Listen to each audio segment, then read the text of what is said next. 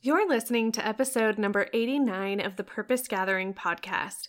In today's episode, I cannot wait to share with you the incredible conversation I had with my friend Emily Perron. Emily helps bloggers and online entrepreneurs expand and improve their teams with talented freelancers. So, our conversation today is all about how to outsource and hire for your photography business. Now, her number one goal is to align the right person with the right role so business owners and freelancers alike feel empowered to work with their individual skill sets and strengths. Her expertise lies in hiring and managing your zones of genius. Now, Emily has a master's degree in industrial and organizational psychology and her bachelor's degree in psychology and English. So, her professional background includes working in marketing, coaching, and organizational consulting. Her past work and education makes her so uniquely qualified to understand what business owners need help with and put systems in place to find the best person to fill that role. Are you ready to tap into Emily's incredible wealth of knowledge and start implementing some of her mindset shifts and strategies to help you get out of the overwhelm by hiring and outsourcing in your own photography business? If so, then let's get right into today's conversation.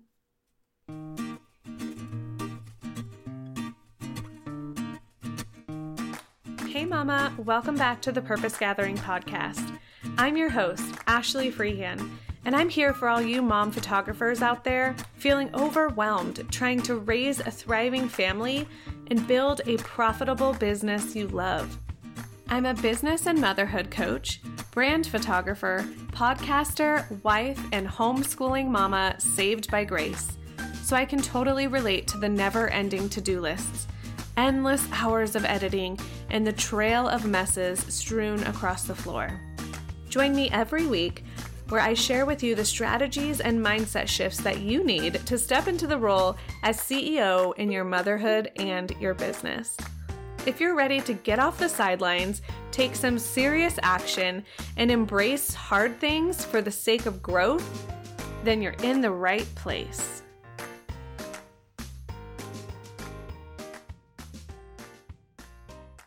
Hey, Emily, welcome to the show. I am so excited to have you here today and cannot wait to talk to you about the topic of outsourcing and hiring support.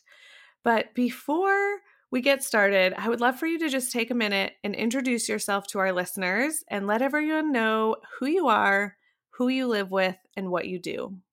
Yeah. Hi, Ashley. It's so great to be with you today. And yeah, for those listening that haven't met me yet, I'm Emily, and I live in the upper Midwest with my husband and my one year old son. And we also have a dog. she's she's taken the back seat though in the last couple years.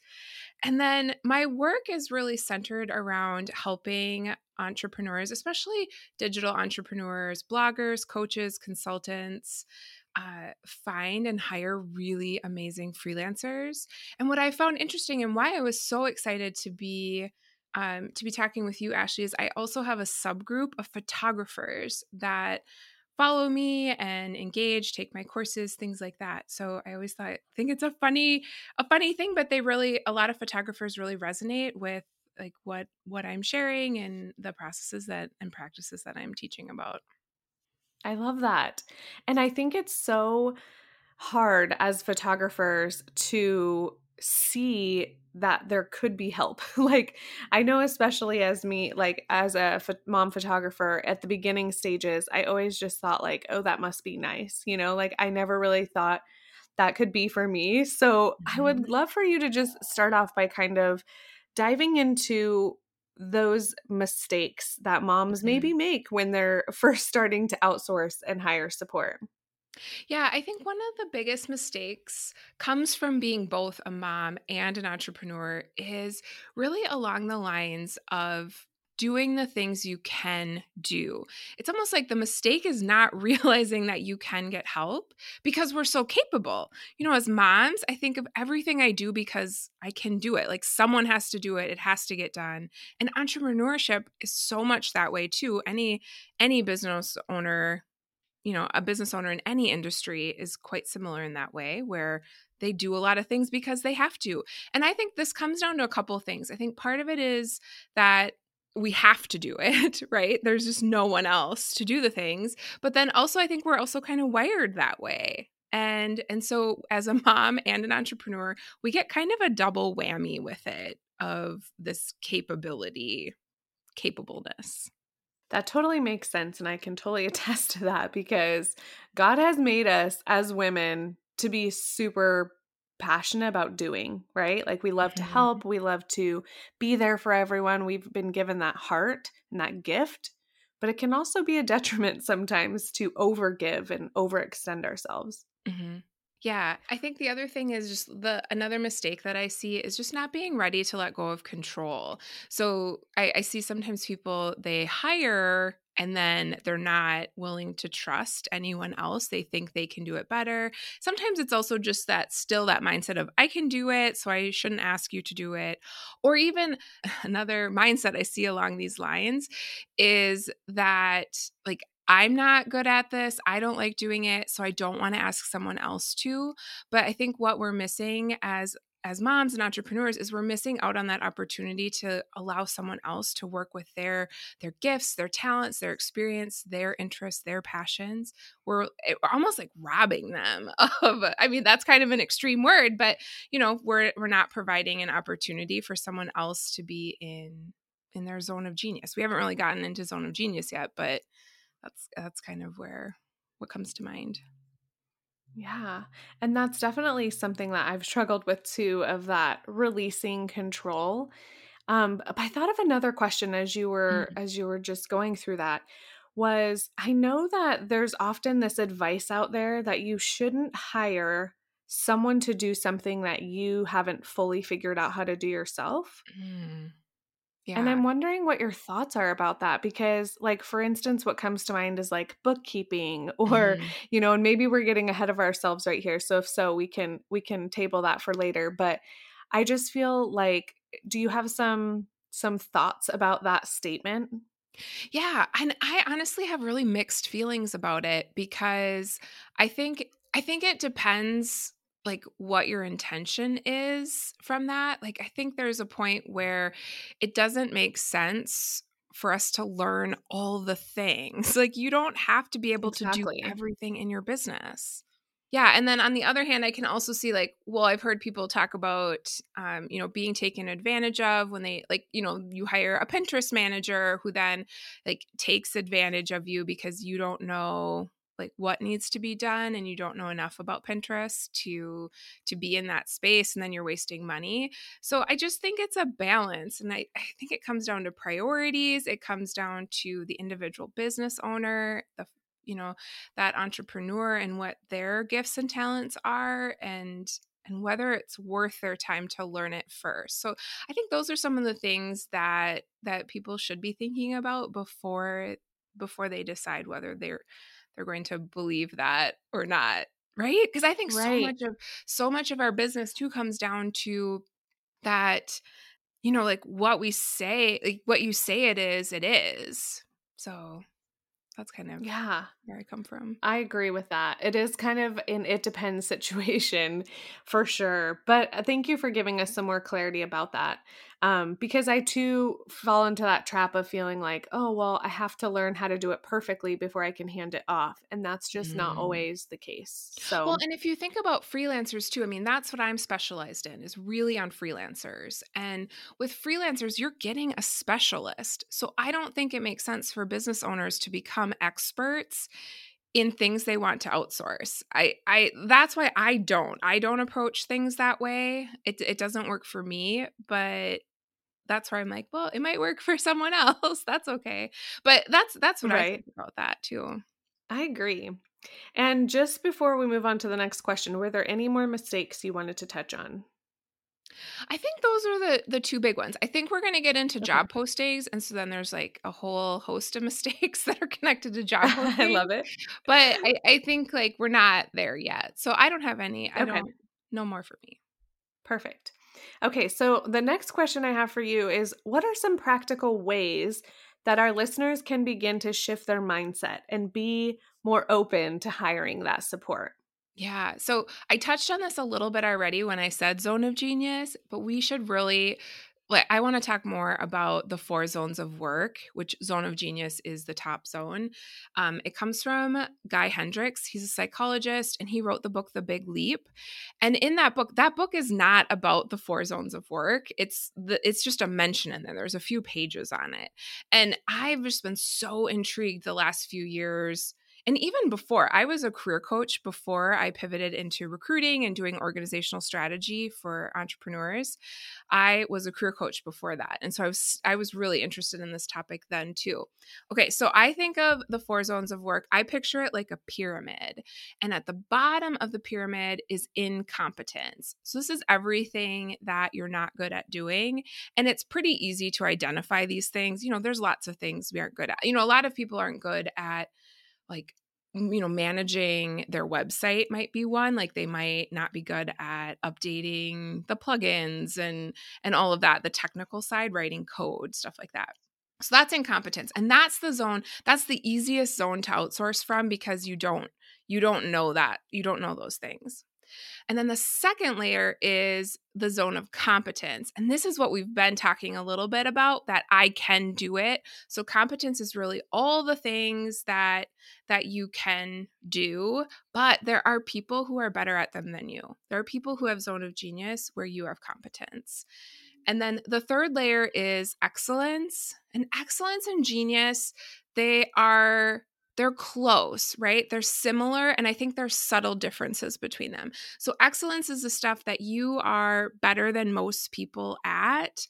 Uh, but it doesn't quite light you up. It doesn't give you energy. It it's it's kind of draining. And then and then at the top of the pyramid is genius. And so this is, you know, your most specific, but this is where, you know, you're most passionate about, you have the most experience, you're you know you're really in your zone you're lit up you feel alive when you do this work. That's that's the zone of genius at the top of the pyramid. And then the way i see it is if you can flip the pyramid upside down and think about that's how much time you should be spending in each of these zones. So you should spend the most amount of time in your zone of genius and then less and less time as you work your way down down the pyramid. I love that. I've never heard of those four zones of work explained as a pyramid. And I think that makes so much sense. And then flipping it and pouring in all of your time where you're most well suited. I love that mm-hmm. so much. Yeah, and it's truly it is such a game changer when it comes to productivity. And when you build your team with that in mind. So if you hire people who are in their zone of genius for the different tasks, this is why freelancers are so great because because they are specialists. They should be in their zone of genius.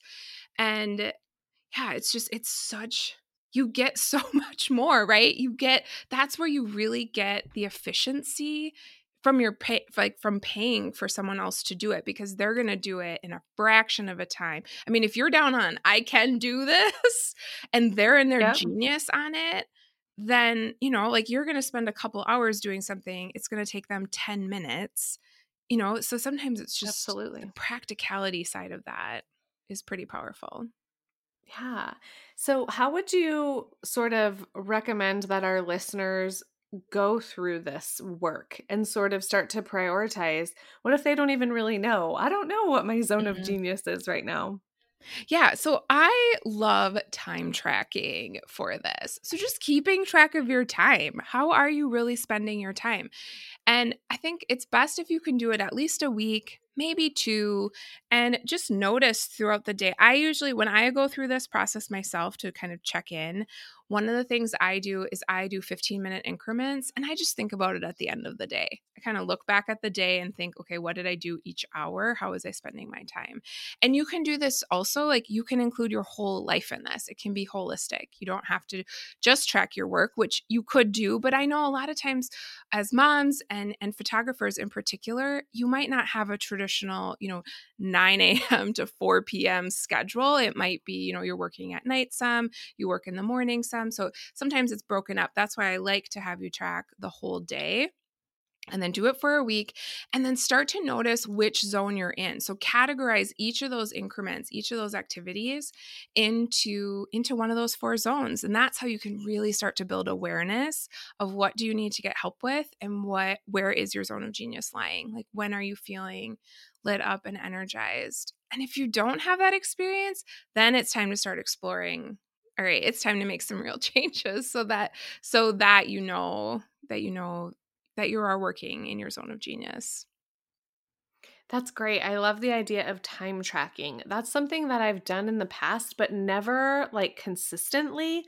So sometimes it would just be like, oh, I wonder how long this task will take me. But then I sort of fell out of that habit and I like kind of checking back in periodically you know as you get faster as you start to grow in your business things shift and change and you know what once may have lit you up might not anymore so mm-hmm. your zone of genius can change i'm assuming is that right exactly absolutely yeah and i would say i used to think that i used to think it was stable but i i no longer think that way i I, I, think it it does evolve and change over time because I, I think like speaking versus writing for me is a good example.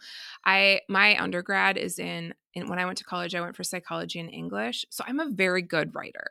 But it is so draining. And I found over time speaking has become so much easier. I love to speak. I love to give presentations.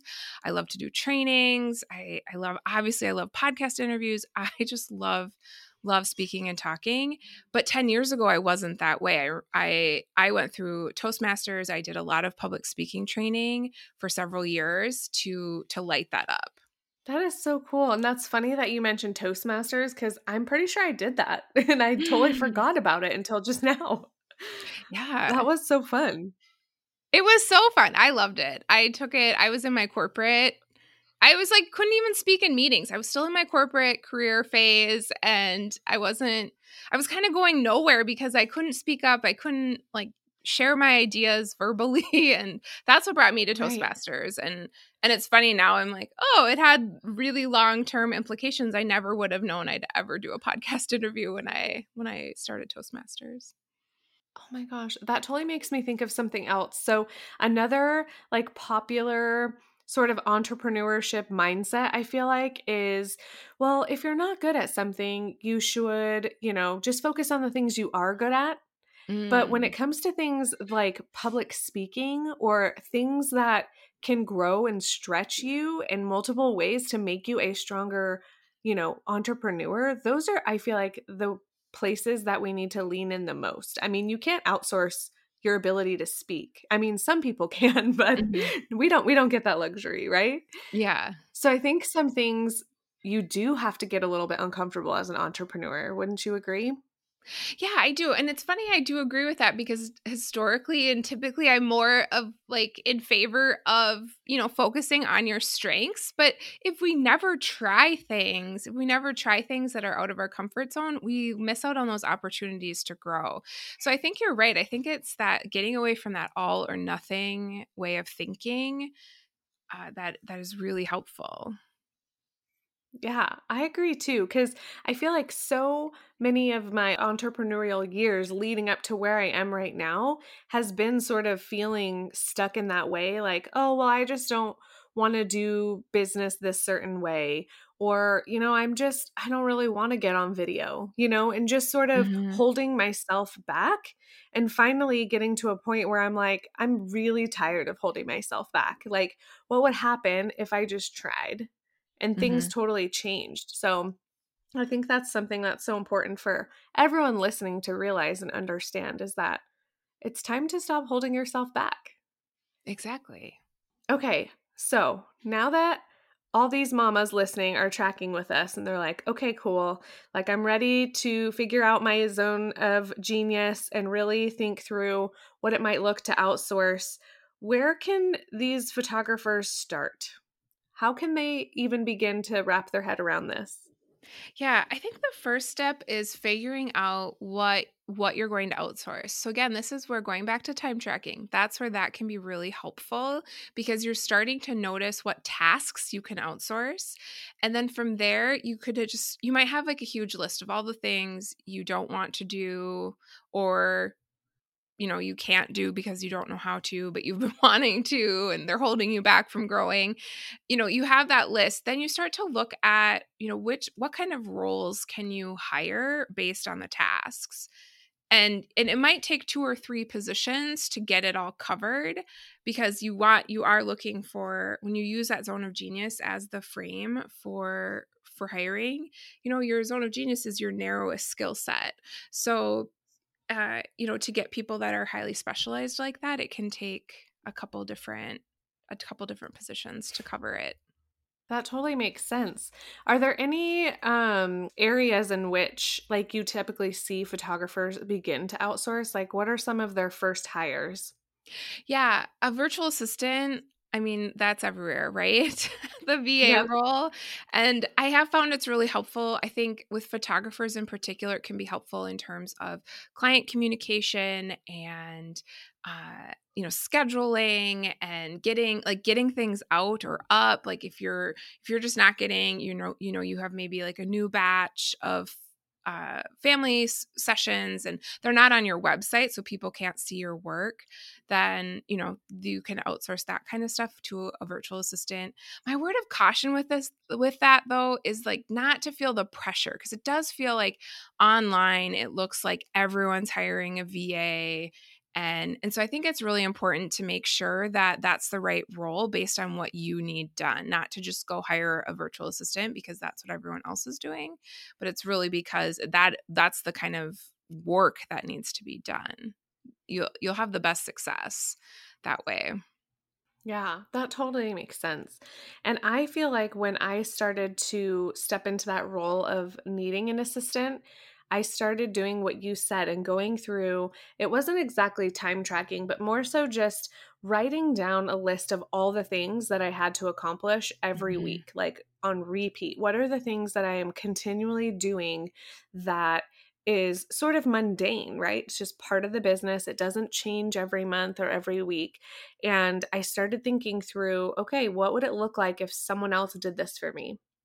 And I just started even before I you know was for sure I was going to hire an assistant, I just started making a list of, mm-hmm. you know, new assistant tasks and just started putting things there that was this idea bank. So when I was ready to hire an assistant, I knew what I needed to look for. So I, I feel like that was really helpful.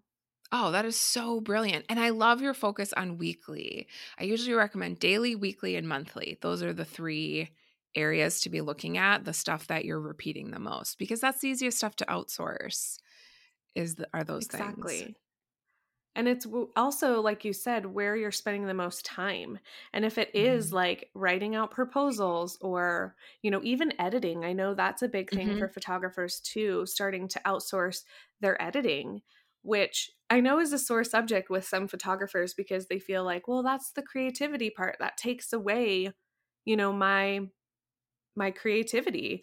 But what's really cool that I have found when I outsource my photos is that they're not taking away their creativity because I've already done that creative part. Mm-hmm. The creative part is going out there with the client and capturing the memories and the moments. And then I get to put my, you know, editing stamp on a couple of key photos. And then when I send those out, they're editing to my exact style. So mm-hmm. it saves me so much time. And also, as a photographer, we have really critical eyes, right? And mm-hmm. we notice things that other people are not going to notice. And so, if mm-hmm. we're able to hand that off and just, you know, send it off and give our clients a better experience of receiving their photos faster, like mm-hmm. in my mm-hmm. opinion, it's worth the the release of control. Yes, I completely agree. And that was the second role I was going to mention was a photography editor. Oh, perfect. Yeah.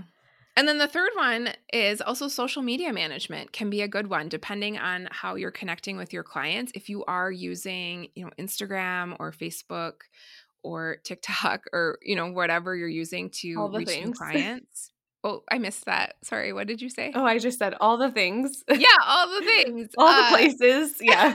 yeah, you can get someone that will help you like get your stuff scheduled or even having them put the put the posts together. Again you can keep the fun parts. If you like writing your captions or if you like picking the photos you can you can decide what you outsource with regards to social media management. But I'm it's just been a super popular role this year all around. Like people are really getting it. I think in general, people are starting to not just default to a virtual assistant, but really start looking at what do I need support with. And social media management has really has really taken off this year. Oh, I love that. That is definitely something that is a struggle for a lot of photographers is finding that consistency and knowing how often do I post and when and where and how, you know, what do I say? How do I connect with my audience? Mm-hmm. So that is something that is a full-time job in and of itself. exactly.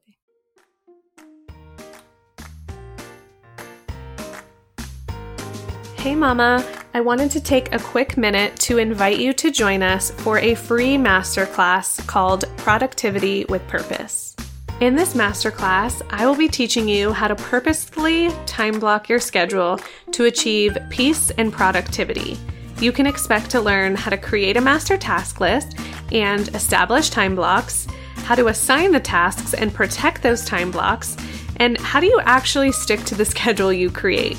And then finally, we're going to be talking about how to eliminate distractions to get more done in less time. I don't want your calendar to control you anymore, so if you are ready to grab your free seat, head on over to thepurposegathering.com slash productivity, and I can't wait to see you there. Okay, so I would love to kind of dive a little bit deeper now into after these photographers have started to figure out okay i have some things to outsource.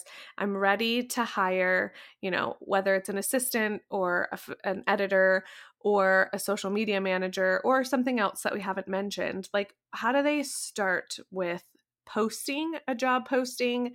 Where's the best place? What's the what's your advice on that yeah. So I think the most important thing, I always, whenever people ask me, where do I find these people? I always look at how they're going about it. And in particular, it it's the job posting itself.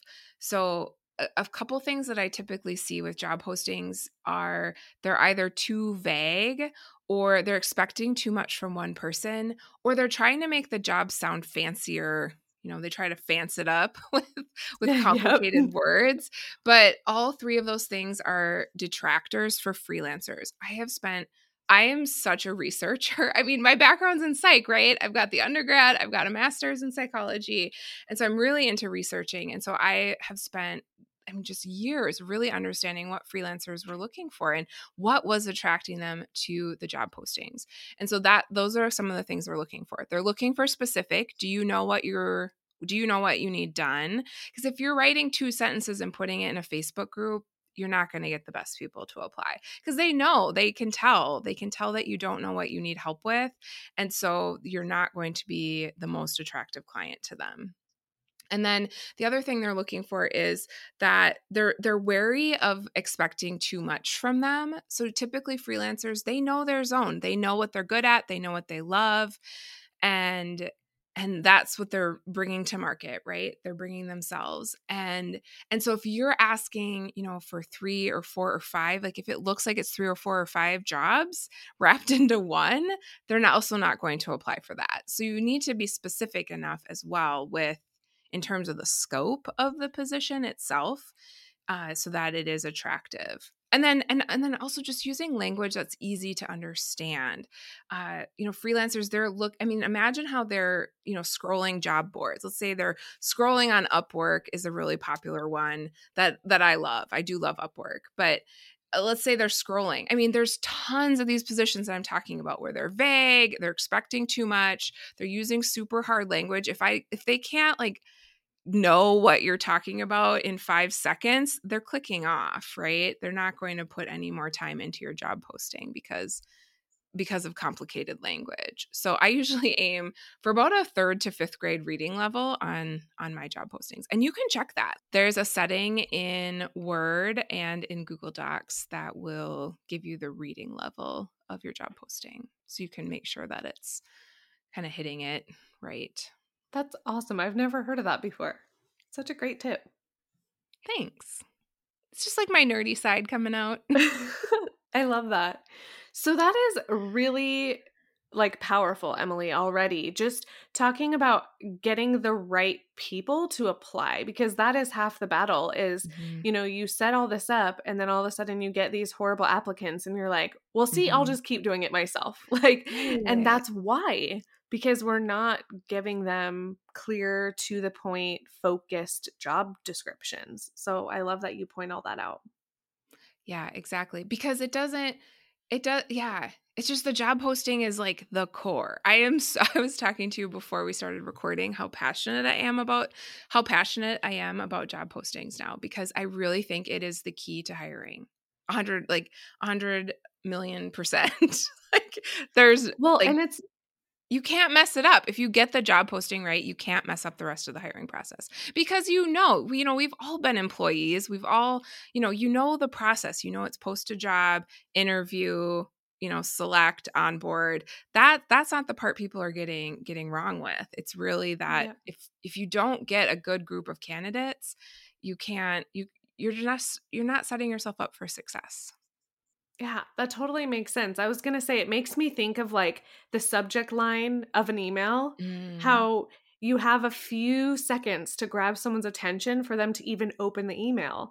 And if your job description is not attractive, you're not going to get anyone to open the email. Like they're not even going to look. They're not going to stay around. So I feel like it's so important to have that. And that would be, I mean, don't you get that? Don't you basically get a subject line when you do a job posting of like the headline? What's the headline exactly. of your job posting? Mm-hmm.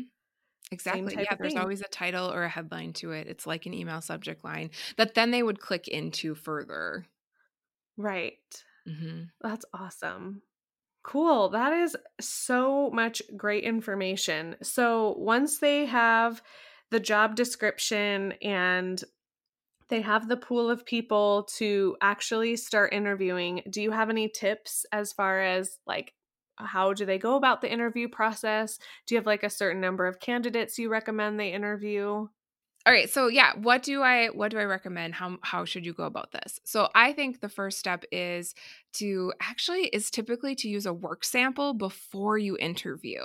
So I typically will do 8 to 10 candidates to to do a work sample because the thing with freelancers is they're good at applying for jobs and so it can be hard to tell if they're going to be a good fit with you and because they're typically doing some kind of specialized service like editing photos or responding to client emails you can ask them to to do a few of those things so you can see the quality of their work before you interview and it saves it saves everyone a lot of time because you can interview fewer candidates and then you also get some insight insight into how they would be to work with you.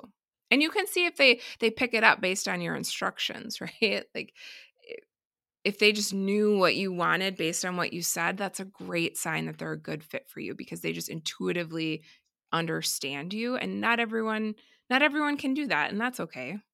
Oh my gosh, that's so good. I love the idea of the work sample before the interview to really help weed out those people, like you said, who maybe just aren't the right fit, who maybe can't follow directions, because there are a mm-hmm. few people out there that struggle with that. Mm-hmm. So that's awesome. Well, right, thank you so much. Say this... no. I mean, they can also right. say no to the work sample, and then that's, or you don't hear from them. And then it's like, great. Like this was really helpful. Like there was a reason yes. we weren't supposed to move forward together. Yes, I love that. So, before we end our conversation today, and before I ask you to sort of tell us a little bit more about yourself and your services, was there any other thing that you wanted to end um, on with our listeners today? Yeah, I think it's just the encouragement that outsourcing is not a quick fix.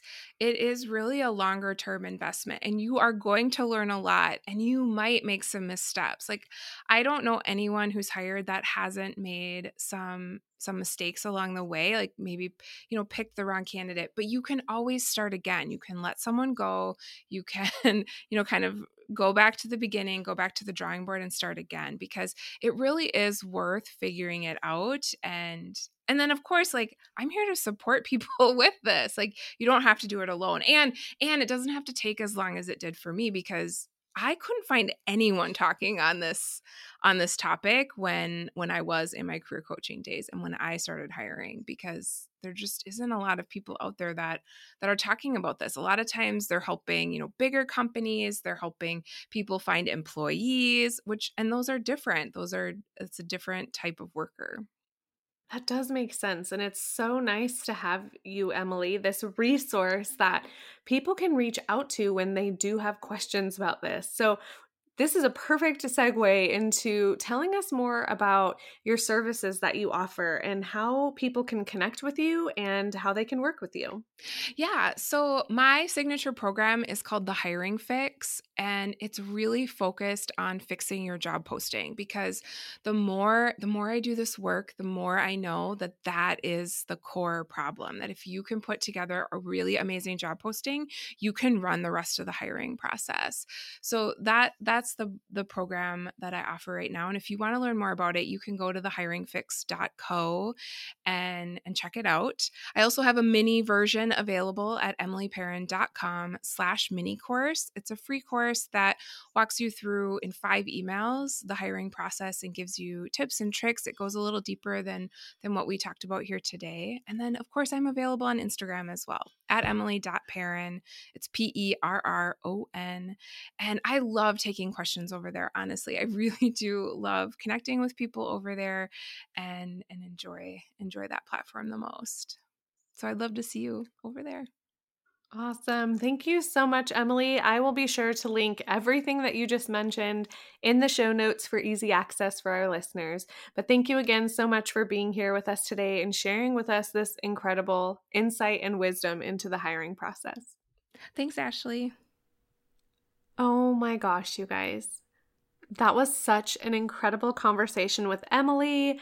I so wish that we had that conversation before I hired my assistant because I truly feel like it would have been so helpful for me to walk through some of those strategies. And I'm so excited for you. I'm so excited for you to leave this episode and start to take action.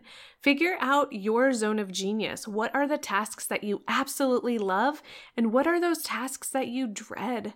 What are those tasks that you might be really good at, but they take a lot of your time and there's someone who could do them better? I am so excited for you to have this new clarity and this permission, if you need it, to step out of overwhelm and doing all the things by yourself and even just thinking about what it would look like to get some help. So, whether this is your first hire that you're thinking about, or your second or third, or however many people you have on your team, just taking this first step is so important, and I am so excited for you. If you enjoyed today's episode, I would love for you to take a screenshot of it, share it out on Instagram, and tag me at the Purpose Gathering and Emily at emily.perron, that's P E R R O N, and share with us your favorite takeaway from today's episode. As I mentioned, I will be including all of the links in the show notes and some additional resources that Emily would love to share with you, so be sure to check that out. As always, Mama, I am here rooting for you, and you are not alone on this journey. Thank you for listening to another episode of the Purpose Gathering podcast. As we end our time together, remember that you were created for more. You can do hard things, and life is about more than just surviving. So go out there and live your life with confidence and courage. To become a part of our free online community and connect with like-minded mom photographers, head on over to thepurposegathering.com slash mamas. I'm so proud of you for listening and investing in your future. Together, let's link arms and make a lasting positive impact on our families and communities. You've got this, girl, and I can't wait until next time.